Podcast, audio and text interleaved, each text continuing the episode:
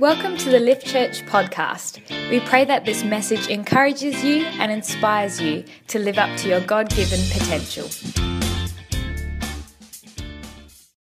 And uh, this morning we are starting a brand new series. And um, as we were planning for the end of the year, uh, thinking about what we should talk about, uh, I came up with this really novel idea. It's Christmas, it's Christmas season, so let's talk about Christ. You know, how, how amazing, like so original, hey? It was like, hey, is December. I don't think any other church is doing this. I think it's just us. I think we we we chanced on this idea. Hey, the word Christ is in Christmas. Let's talk about Him. Um, but honestly, it was a bit of fun. But honestly, one of the things I realized about myself is that I carry so much cultural baggage. I carry so many cultural understandings and expectations of Jesus and who he is, what he does, and also what he expects from me. And, and quite often we lose sight of the real Jesus and a real God because of all of these things. Our experiences inform us sometimes way more than the Bible does. And so, over these next four weeks, we want to come back to some key aspects of who God is, of who Jesus is, what He said, what He did. We're calling it Did Jesus Really Say That? And next week um, uh, is going to be great. Beck is going to be talking about Did Jesus really say, If you love me, go to church every week and pray three times a day? So, um, did Jesus really say that? I don't know. You need to come next week to find out. But we want to talk about, yeah, what, what is Jesus wanting from us? Why do we meet every single Sunday? Isn't it like this really big sacrifice? Especially in today's culture, a lot of people are working six days a week, and seven, uh, Sunday is kind of your only day off, or there's all kinds of sports that are on for your kids or on the telly for yourself. If you have way, gone way past your prime and you can't play sports anymore, at least you can participate by shouting at the screen. I don't know what it's like. I love a Sunday Arvo watching the Eagles flog the Dockers. It's a standard Sunday practice. It needs to be done. I understand it. But what's this church thing all about? Why do we need to be here? What, what, what benefit do we get from it? So, Beck will be talking about that next week. But today, today we talk about um, did Jesus really say, I'll accept you, but only if you change? I'll accept you, but only if you change. Did Jesus really say that? Growing up, I, I, grew up in Singapore. First 15 years of my life, um, I identified as Singaporean. Now I identify as uh, Australian. I have um, got my Australian passport and, and all of that. So, but the first 15 years of my life, which were the formative years of any person's life, uh, I grew up in Singapore, and I guess you could say that the churches that I was involved with, we uh, we were part of two different churches at different times over the 15 years that I was there. Um, you could consider them somewhat traditional churches, and um, in Singapore, you don't question leaders. You, you kind of just take it as it is. And so I didn't really know the expectations and the cultural uh, understanding that I brought with me. I didn't, I didn't see it at all. I didn't understand it. It was just truth. It was his life. And, and for most part, I think it was very healthy. Uh, for most part, I, I, can look back and see that a lot of things that I grew up with in Singapore um, uh, uh, have stood with me and have helped me through my life and have really gave, given me a foundation uh, for my walk with Jesus, but I also now understand that there was a certain slant, a certain bias towards a, a, a, way of living out our Christianity that, that I carried with me and influenced the way that I saw Jesus. To give you an example, I remember I was about 14, um, 15, and there was a guy who had just come to our church, fresh out of the gangs, fresh out of a really difficult um, upbringing. And he was only 15, but he already had a lot of experience in, in many different ways. And, and he came to church and he found Jesus, loved Jesus, gave his heart to God, and it was fantastic. And I remember there was one time, I think it was probably about three to six months after he had uh, said that he was a Christian. We, we were sitting down somewhere and we were chatting and I remember um, talking to him about the kind of music that he listened to because he, uh, this was a long time, well, not that long ago, but kind of long ago, where Metallica was like in its prime, kind of a thing. And so uh, he loved uh, Metallica. He loved playing music. He loved guitar, and he was all about he was all about Metallica. And I remember sitting with him, and I was I remember saying something along the lines of, "Listening to Metallica opens the door for the devil to enter into your life." And I remember um, telling him that if he wanted to have a good relationship with Jesus, he needed to stop listening to Metallica and needed to start listening to, well, back in the day, Vineyard. Vineyard was like the hot Christian band. Some of you are nodding because you're like, hmm, good old, good old Vineyard. Whereas some of you are like, who the heck are Vineyard? It sounds like a crap band.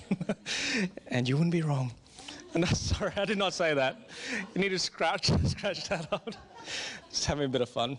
but you know, I, I remember living that kind of a life where you needed to have boundaries around boundaries around boundaries in your life because our Christian walk needed to be guided by these boundaries. And that was the kind of Christian walk that I had. And, and uh, the grounding that I had for it, you can see it in Leviticus 19, verse 2. It says, Be holy because I, the Lord your God, am holy.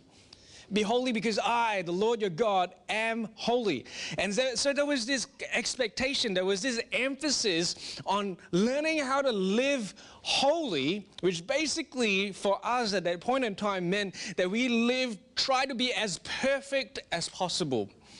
Uh, in fact, some translations do, do, do, do say, Be perfect because I, the Lord your God, am perfect. And so we had this understanding that if I wasn't good enough, it would jeopardize my walk with God. It would completely put at risk my relationship with Jesus. That was the kind of mindset that I used to have. And um, the truth is, there are good intentions with it. I do believe that as Christians, we are meant to look and live differently uh, to, to what people in the world might be doing. And uh, I'll explain why a little bit later. Uh, but, but um, you know, we had good intentions. We wanted people to have good relationship with Jesus. But little did I see in myself that that kind of perspective about needing to be perfect all the time put a serious amount of pressure upon my internal world. And I could see that I was often carrying shame, guilt, doubt, and frustration because I did not know whether my relationship with Jesus was good enough or not. I didn't know if I was good enough or not. Had I changed enough? Had I earned God's acceptance for me enough? Those were the kind of questions that I often had. And what I used to do, and I wouldn't doubt that some other people did as well, was that I started to teach other people the kind of boundaries they needed because somehow putting someone else down made me feel like I was doing okay. I don't know if that's the kind of person that you can identify with, and maybe you think that I'm a terrible human being, but for me, really, it was just about the fact that I didn't know whether I was good enough for God, and I needed some way to earn brownie points. And teaching someone else that they weren't good enough somehow was a lot easier than trying to be perfect all the time. And so that was the kind of perspective that I had for many years of my life. And um, it, it, it, it made God seem really difficult to relate to. And I don't know about you, but I used to think that hearing from God was going to be difficult. I used to think that knowing that God loved and accepted me was something that I would never, ever be able to understand, be able to hold, be able to be confident about. And um, it took me a long time. In fact, it was only about 10 plus years ago. Um, I, I, went to Centerpoint Church. They had just planted, and, and I became a staff member after the first year. And uh, I started to work with a guy who I love. He is, uh, he was my youth pastor. He's a close mate. His name is Dan Sheik. You might know him. You might have heard of him. He now leads a church in Leederville called Heart for the City. And um, and he came from a really rough background himself. He did drugs, he did alcohol, he did violence, he did gangs. And, um, and when I first met him, we did not get along. You could not put two people together that were more different. There was an Asian nerd versus the guy who had lived it up for the first 20 plus years of his life, if you will. We, we had nothing in common. And I remember that because of certain things that had, he had lived with, that there were certain ways of behaviors that were a bit strange. And, and I remember that, uh, that quite often we would go out for lunch together because that's what staff members at the church do. And that's what everyone does. You go out for lunch, you have a good yarn. But for the first year of our working relationship, going out for lunch was Dan picking up uh, newspapers and me staring at him, thinking that you said you wanted to do lunch. And now you're having lunch with the newspapers and I'm having lunch by myself. That was a kind of, yeah, if you know Dan, you'll be like, yep. But at the same time, over time, we started to grow uh, a friendship and um, a, a, mutual respect. And um, because we were both part of the youth ministry, he was youth pastor, I was one of the team there. Uh, we often would also have conversations about how we were leading people, uh, certain issues that people were faced with. And during these lunch times, we would pull things apart. We would kind of strategize how we would deal with certain situations. And I remember one conversation in particular. I think it was talking about a certain, I think it was one of the leaders or, or someone more mature. Um, so not just one of the youth, but someone a little bit more mature than that. And we, I, I, said something along the lines of, um, man, if that guy doesn't change, he's really going to, to get it. He's just not going to have a good relationship with God, and you know the enemy is going to get into his life and all that kind of stuff. And and basically a bit of a doom and gloom is I turn or burn kind of scenario. That's what I was painting. And I remember Dan just turning and looking at me, and, and I remember him just saying, Nate, do you really believe that? And then he, he said something that, I'll just tell you what he said. He said, Where in the Bible does it say that? And I was angry. I wanted to pull out from my back pocket my silver medal from the Bible quiz that we used to do in Singapore. like, talk to me about reading the Bible. I got a silver medal. I know he's the oldest person in the Bible. How dare you? But by the time we had grown close enough for me to know that Dan was a straight shooter, and he was getting into an area of my life that I didn't really know how to respond to. And so I started to quote verses like Leviticus 19, verse 2. And there's another verse in Deuteronomy that says, uh, This day I put before you life and death, so, so choose life. And, and maybe if you've grown up in church, you would know some of these verses and you would know some of these groundings in the Bible. And and, and he said, Do you really think that, that that's how it works, so black and white? You either choose life, if not, you're going to be living in hell, basically. And then he said something else that I will never forget. He said, Nate, do you think that God's will is like a tightrope that you're walking on? And if you ever fail, slip, mess up, that God is waiting for you to mess up and to be there to tell you off? Do you think that God's will is a tightrope? And in that moment, I knew the answer was supposed to be no. But what Dan did for me in that moment was paint the exact picture that I was living by. He, be, he, it was like he looked in my mind and went, Oh, so that's how you think about God. And he said, tightrope. Using God's will is a tightrope. And, and the honest truth is, I needed to say yes. I just kind of went, mm, you know, non committal, yes, no, mm. But it really got me thinking and it really kind of shook me up because suddenly I was like, of course, no one wants to follow that God. Who wants to follow a God who is ready to punish you, tell you of, let you know that He's disappointed in you whenever you mess up? That's a manipulative, that is a controlling, that is an oppressive relationship to be in. Of course, you would not be in that kind of relationship. Of course, you would flee from that kind of relationship. You would try to find another relationship where the person seems to accept you for who you are. And so I went on this journey and I want to share with you some of my discoveries. This is from my life. These are the stuff that really helped shape and change me and bring a bit of perspective uh, into who Jesus is compared to the cultural understanding that I was carrying with me. You ready to go for this journey? You want to know some discoveries that I made?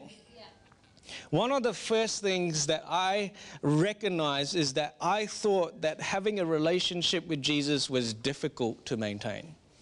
It was difficult to maintain. That was my understanding. Following Jesus is hard work.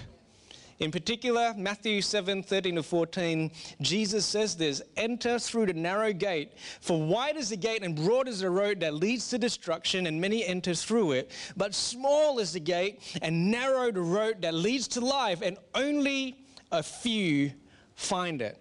Have you ever heard of the phrase staying on the straight and narrow? You know, we use it in culture and it actually comes from uh, this verse. It means you're trying to stay on the right path. And there is this understanding that we have um, that we drew from this one passage and we said, this is Jesus saying that following him is hard. In fact, he goes on to say a few verses later in Matthew 7 21, he says, Not everyone who says to me, Lord, Lord, will enter the kingdom of heaven, but only the one who does the will of my Father who is in heaven. Sounds pretty straightforward. That following Jesus, my relationship with Jesus, is predicated upon my performance, doesn't it? How I act, what I'm doing seems to really impact my relationship with Jesus. And whether he accepts me or not is dependent on whether I am staying on the straight and narrow. But one of the things that we need to learn, and over the next few weeks you'll probably start to see this as well, is that we often take one little passage from the Word of God and then we build this picture of who He is. And the interesting thing is that the written Word of God was only accessible to us in, in, in this kind of a format in the 1600s. It's only 400 years ago that the commoner could take one of these books and read the Word of God for themselves.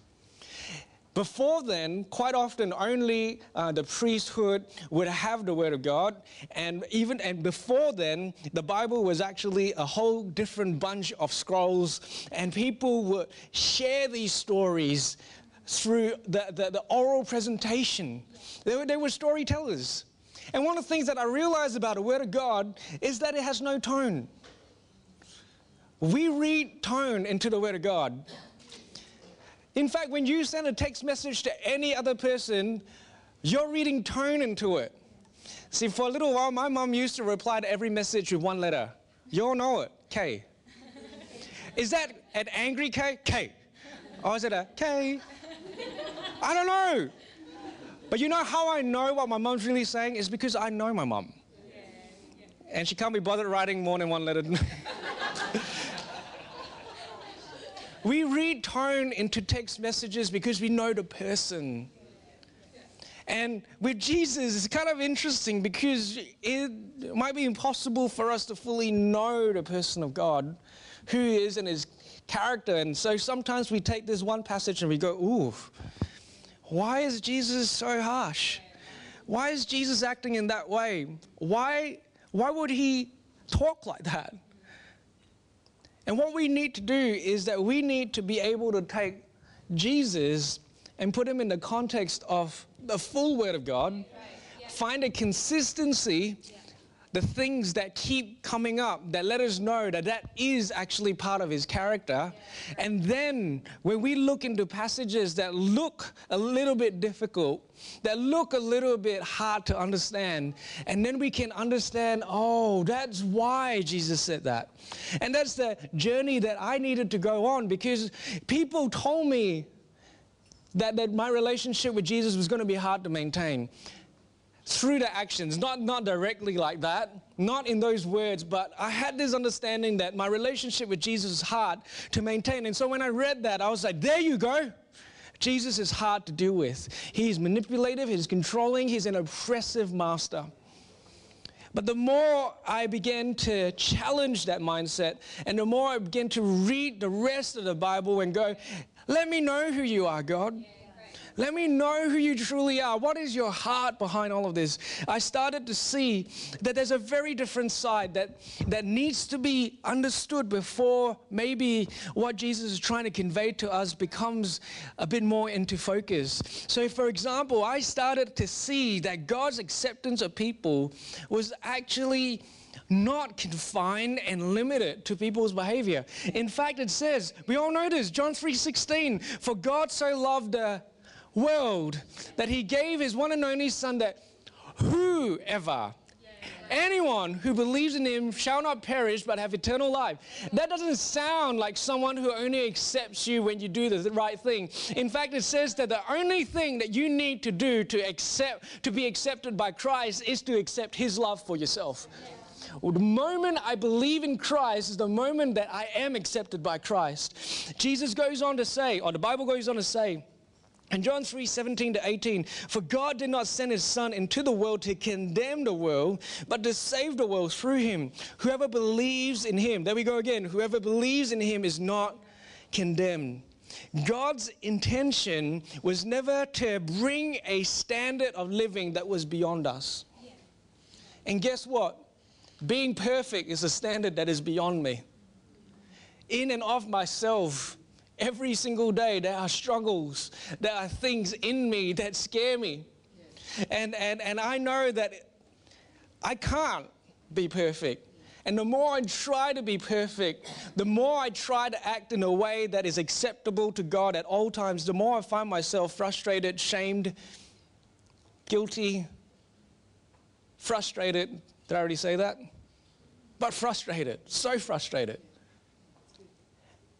But when I started to see that God's acceptance of me does not depend on my actions, but it depends on His actions, things started to change. See, Romans 5 8 to 9 says this, but God demonstrates His own love for us in this. While we were still sinners, Christ died for us. Since now we have been justified by his blood, how much more shall we be saved from God's wrath through him? God's wrath is, is not that God wants to be angry with you, it's just a, uh, a, thing where God, God's wrath is poured out on sin. It's just a natural, if God wasn't angry at sin, he wouldn't be a perfect God. You know, just in the same way, when you listen to the news and there are issues of pedophilia, of murder, of, of things that are wrong, there's something in you that goes, oh, that's not right. The person shouldn't get away. It's because we were created with a morality that comes from God this code, this standard where sin is destructive and we don't want it. And so God's wrath is poured out on sin. And, and, and, and what happens is that Jesus died for us so that we are justified by his blood. We as Christians need to understand the word justified. Justified means that we are legally accepted by God legally made perfect in God's eyes so that we are not sinners and the wrath is coming upon us. Does that make sense? We are justified because God has made us just. I am just in God's eyes. My perfection doesn't come from my actions, my perfection comes from God's perfection that He gave to me. He made me perfect. That's what this passage is saying. And, and get this it said that while we were still sinners, Christ died for us. Wow. It wasn't when we started to realize that we needed to change and we actually did something about it that Christ died for us. Christ, you know what? Christ died 2,000 years ago. I don't think any of you were alive back then. I don't think so. Correct me if I'm wrong. Any dinosaurs here? We weren't alive when Christ died for us. But the thing that we need to understand is that God lives outside of time. And He could see the start, the middle, and the end of your life. I started to realize that God knew everything that I was going to do, that I am going to do before I even do it. He knows it not in the sense that He controls it, He knows it in the sense that He can see it. He lives outside of time. And this is the thing, right? When it says while we were still sinners, it says that when God could see the amount of sin, when He could see the destructiveness and the corruption that you are living out, He said, I'm still going to die for you. And so, you know what? If I didn't earn God's acceptance, what, how can I how can I push it away? How can I make God unaccept me? If God's love was strong enough to love me when I was unlovable, then I don't think anything I can do can ever change that. And so when we say, when we think that God only accepts us when we change, when we become perfect, we are actually watering down the love of God for us. We're actually saying, no, God, I, I still need to earn your love. I still need to make myself right. But we need to understand that God loves us before we do anything to accept that love. One thing that we need to realize as Christians comes in Romans 8, verse 1. You see, I'm giving you a whole bunch of Bible today because I need you to see that there's a larger context that explains Jesus' words and Jesus' actions that are sometimes a little bit hard to understand. But Romans 8, verse 1 says, There's now, therefore, no condemnation for those who are in Christ Jesus. You know, I, I looked back at my first 20 plus years of my life and I recognized that I was living under condemnation. I was living under constant condemnation. And then when I started to understand that God says I'm not condemned in his eyes, I started to ask myself, where does this condemnation come from? Do you know where condemnation comes from? It actually comes from Satan. Satan, his name in the Bible, when you understand it, he's the accuser of the brethren. That's what his name means. That is what he does. He comes and he accuses. So whenever you feel like you are down on yourself, whenever you, you feel like you're being you're playing this, this video clip of all the things that you've done wrong in your life, that's not God speaking to you. There's the enemy trying to help you help you to see how broken you are. But then I come to Romans 8, verse 1 for myself, and I go, oh my gosh, I don't need to play that tape. In fact, the Bible tells me that when I accept Jesus into my life, He removes my sin as far as the east is from the west. It is removed so far away from me that when God looks at me, it's not even in His periphery. It's not even kind of like, I'm going to store it over there so that if you stuff up again, I'm going to remind you about it. No, He's removed so far away that when He looks at you, He doesn't see it. He doesn't see that you're a broken person. He doesn't see you as someone who is unlovable, who is wretched, who is not getting life right. How does he see us? Romans 8 14 to 17. For those who are led by the Spirit of God are the children of God. The Spirit you receive does not make you slaves so that you live in fear again, which is what I was in. I was still in fear of whether God accepted me or not. Rather, the Spirit you received brought about your adoption to sonship and daughtership. And by him we cry, Abba, Father. The Spirit Himself testifies with our spirit that we are God's children. Now, if we are children, then we are heirs, heirs of God and co heirs with Christ, if indeed we share in His suffering, in order that we may also share in His glory. When God sees you, He doesn't see a broken, sinful person, He sees son and he sees daughter. A real turning point for my life was when I started to look into this idea of adoption. It was when I started to see that God adopted me.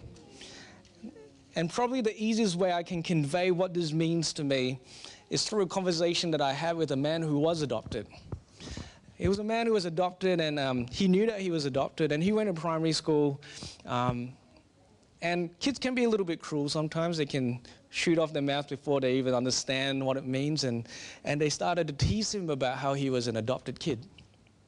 He started to say, You're adopted, no one wanted you, and all that kind of stuff. And so he went on crying to his parents.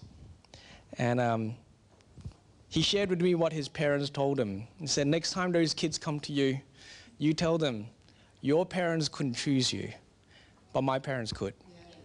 Your parents had no choice in having you. you, you were kind of there and then you were there. even, even you're ugly and a little devil, they had no choice. They were attached to you by blood. But with adoption is a whole nother situation. With adoption, there is a possibility of choice. And so when I started understanding God chose me, you need to, do you hear that? God chose you. God chose you. And nothing I can do can cause God to unchoose me. Nothing I can do can make me any more unworthy than when I was still a sinner and He still chose me. And when we go about our life trying to make God choose you, can you see how stupid it is? Can you see how it doesn't work? Imagine you adopt a child and the child says, No, no, no, 10 years later, when I earn enough millions, then I will buy your parentship. It doesn't work that way. He said, No, you're already my child. And it hurts as a parent when your child is saying, I need to earn your love. It hurts as a parent when you realize that your child looks at your love and he says, I'm not worthy. I, I, don't know if I can deserve this. But so many of us live that kind of relationship with God where we're trying to earn God's acceptance. How, how, does, how does that work? How does that even compute? How is that supposed to be? God's acceptance of us has very little to do with who I am. Sorry, has everything to do with who I am. Has very little to do with what I do. It has everything to do with who God says I am. I love that when we are adopted, God didn't say, still you're second rate. God actually says, you are co heirs with Christ. We're put in the same line as Jesus. Do you know that when Jesus died for you, he could have initiated a sibling rivalry? The biggest sibling rivalry, six billion people. Oh my gosh. We're going to have to split God's inheritance six billion ways? How's this going to work? If I was Jesus, I, you're, you're so lucky I'm not Jesus. Because I would be like, no, no, no, maybe three. Okay, four. Not six billion. Nowhere near that. But Jesus loved us, gave his life for us so that we could be justified with God made to be co heirs with Christ. If that doesn't blow your mind, this is not sinking in. You're still on that tightrope. You're still on that freaking tightrope, thinking about the next time God's going to hit you with a lightning bolt because you fail. Guess what? You're going to fail today. You're going to fail tomorrow. You're going to fail the day after. We're never going to be perfect. But God still accepts us God still calls us his sons and daughters. And he puts something in us that is actually crying out for a father's love, a proper father's love. And it's something I realized talking with a lot of people is that the image of who God is as father is tarnished, unfortunately, by the earthly representation of him. And I don't know where you're at, I don't know what you've gone through. I've been blessed to have a dad who really tried really hard to, to show me God's love and God's provision and in so many ways, but I know that not everyone has had that. And sometimes your cultural baggage when you come to God comes, comes because of your experiences with your dad. Can I just say to you, God's not your earthly dad. He's your heavenly dad. He treats you differently. He accepts you in a more whole way. Words can't even be- begin to describe what is going on, but I think many of us are going through life thinking about how I can find acceptance and value and love. And really, God's there and He's saying, I, I'm giving that for free. All you have to do is say that you need it, say that you're ready to receive that. See, that's the narrow gate. The narrow gate is not when you enter into eternity. See, that's what I used to think. I used to think that I'm all the way here, the narrow gate's over there, and there's a heck of a lot of road along the way. And there's so many chances for me to go astray. No, no, the narrow gate is the moment that I accept Jesus into my life. It's right in front of me. And that moment was that Jesus was saying, Do you accept my love for you? And I say, Yes. Gate open. Suddenly, I'm not even on that path anymore. I've walked through the gate. The Bible says that the moment you walk through the gate, God opens up wide open spaces. Not a narrow path anymore. It says, I've walked through the gate. When Jesus was saying that, that stuff about a gate is because, here's what I think, right? Many people stumble into gates. The big gates, they like walk through, oh, what? I was walking through a gate? Okay, cool. But the narrow gate is the one that you need to deliberately walk through. It's intentional. You need to actually come to that point in your life where you say, Jesus, I am willing to have you as my Lord and my Savior, gate open, walk through. Some of us are living, straddling either side of this gate, and you're kind of living out there and here, and you're like, God, accept me. So walk through. Why are you still in the doorway? You go to someone's house and you say, We're going to have an amazing Christmas party, but then you're kind of still at that doorway. So I don't know if I brought enough food for you. And say, Come on in. We've got plenty. We've got more than enough. We don't need more of your food. But you're still standing in the doorway and you're like, Oh, I'm wondering if that's how many of us live our Christian walks. We're still straddled at the gate when God's saying, I've opened up wide open spaces for your life. So, where does change come into the picture? Where does our actions come into the picture? Our actions come into the picture not because it earns God's acceptance, it has everything to do with our maturity in God. The gate issue is behind us, but we are now living learning how to live in these wide open spaces that God has given to us. In Hebrews 5 11 to 14, don't want to read the whole thing, but it basically says this about this, we have much to say.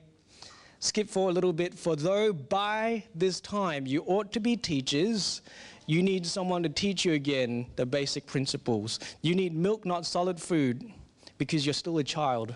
This is something that the author of Hebrews wrote, and it helped me to understand that our walk with God is not about earning acceptance, it's about walking in maturity.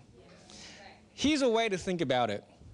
If I get to a point where I'm standing before the gate and I say, Jesus, I need you in my life, it is because I have recognized that everything that I've done before this moment is not good enough.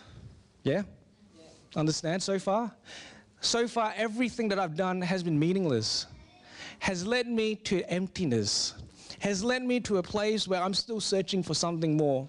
And if I've got to a place where I'm like, Jesus has everything more for me, and I say, Yes, I accept you into my life as my Lord and my Savior. God deals with the baggage and the issues of my past, but I still need to learn how to live in this new way that He has for me. If God has rescued me from my past, He's opening up a way for my future. The change is because if He has saved me from my past, He's not going to leave me in that past. If you are stuck in quicksand and someone saves you by literally pulling you out and then pushes you back in, is that saving you? No. In the same way, why do we why do we think that God saves us from our past, all the destruction of our past habits, of our old mindsets, of the way of living, and then says you can stay exactly the same? That's not a savior. That is some weird narcissistic savior mentality. I'm going to save you, put you back in, and then save you again and put you back in. Some of us relate to God as though we are still in a quicksand.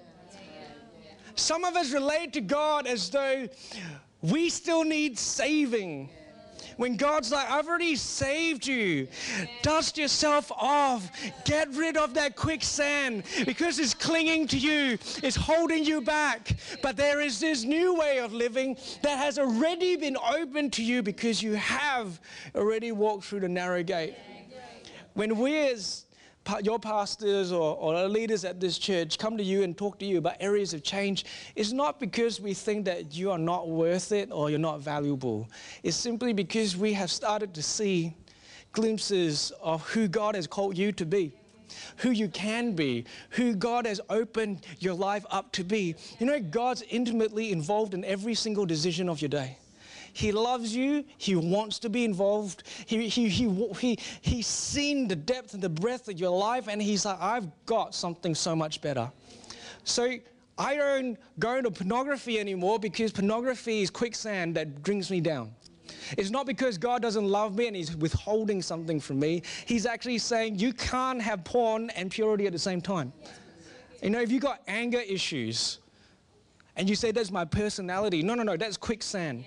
That's stuff that is holding you down. That is stuff that is holding you back from good relationships, healthy relationships. If you've got disappointment hanging over you and therefore you say, I'm a melancholy person, you know what? Let it go. Let it go. I'm an introvert by nature, but that doesn't mean that I have to be depressed. You know, we, we allow certain labels in our life to define us when God is saying, You've walked through the narrow gate and therefore there's so much more. And then we depend on people who are living in their quicksand to tell us how our lives are supposed to look like. It's like, Come on, I want to follow the one who has been living beyond that gate to show me the kind of life that I can have. And so when we teach you about new mindsets, when we teach you about new ways of living, when we say uh, things that might challenge you, it might be because you're not used to hearing it, but it's because it's teachings from the other side of the gate. And you know what? God has already given us all of those tools. It's all in the Word of God. Christians, it's not about teaching people how to have boundaries around their life so that they can have a good relationship with God is about showing that they are accepted, they are loved, and there's so much better for them. It's about showing people that God has already loved you and He's already given you a way better life. And so if you got a face like that looks like you've just sucked on lemons and you tell them purity is so good for you. I don't want that purity. It looks like sucks, literally. But if you say, you know what, purity is amazing. God has created you for so much more. You say you don't need your depression, mate. There's so much better for you. That's the kind of Christianity that I can live with. That's the kind of Christianity that I find in the Word of God. God's accepted me. God showed me value and worth even when I wasn't valuable or lovable. And He still chose me. And the life that I now live is because I've walked through the gate. I've walked through the gate. I walk through the gate. This morning, as we get the band up,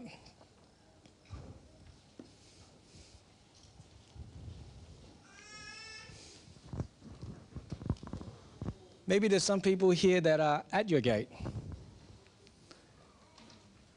You've managed to somehow find this path that leads you to a gate, and this gate is Jesus.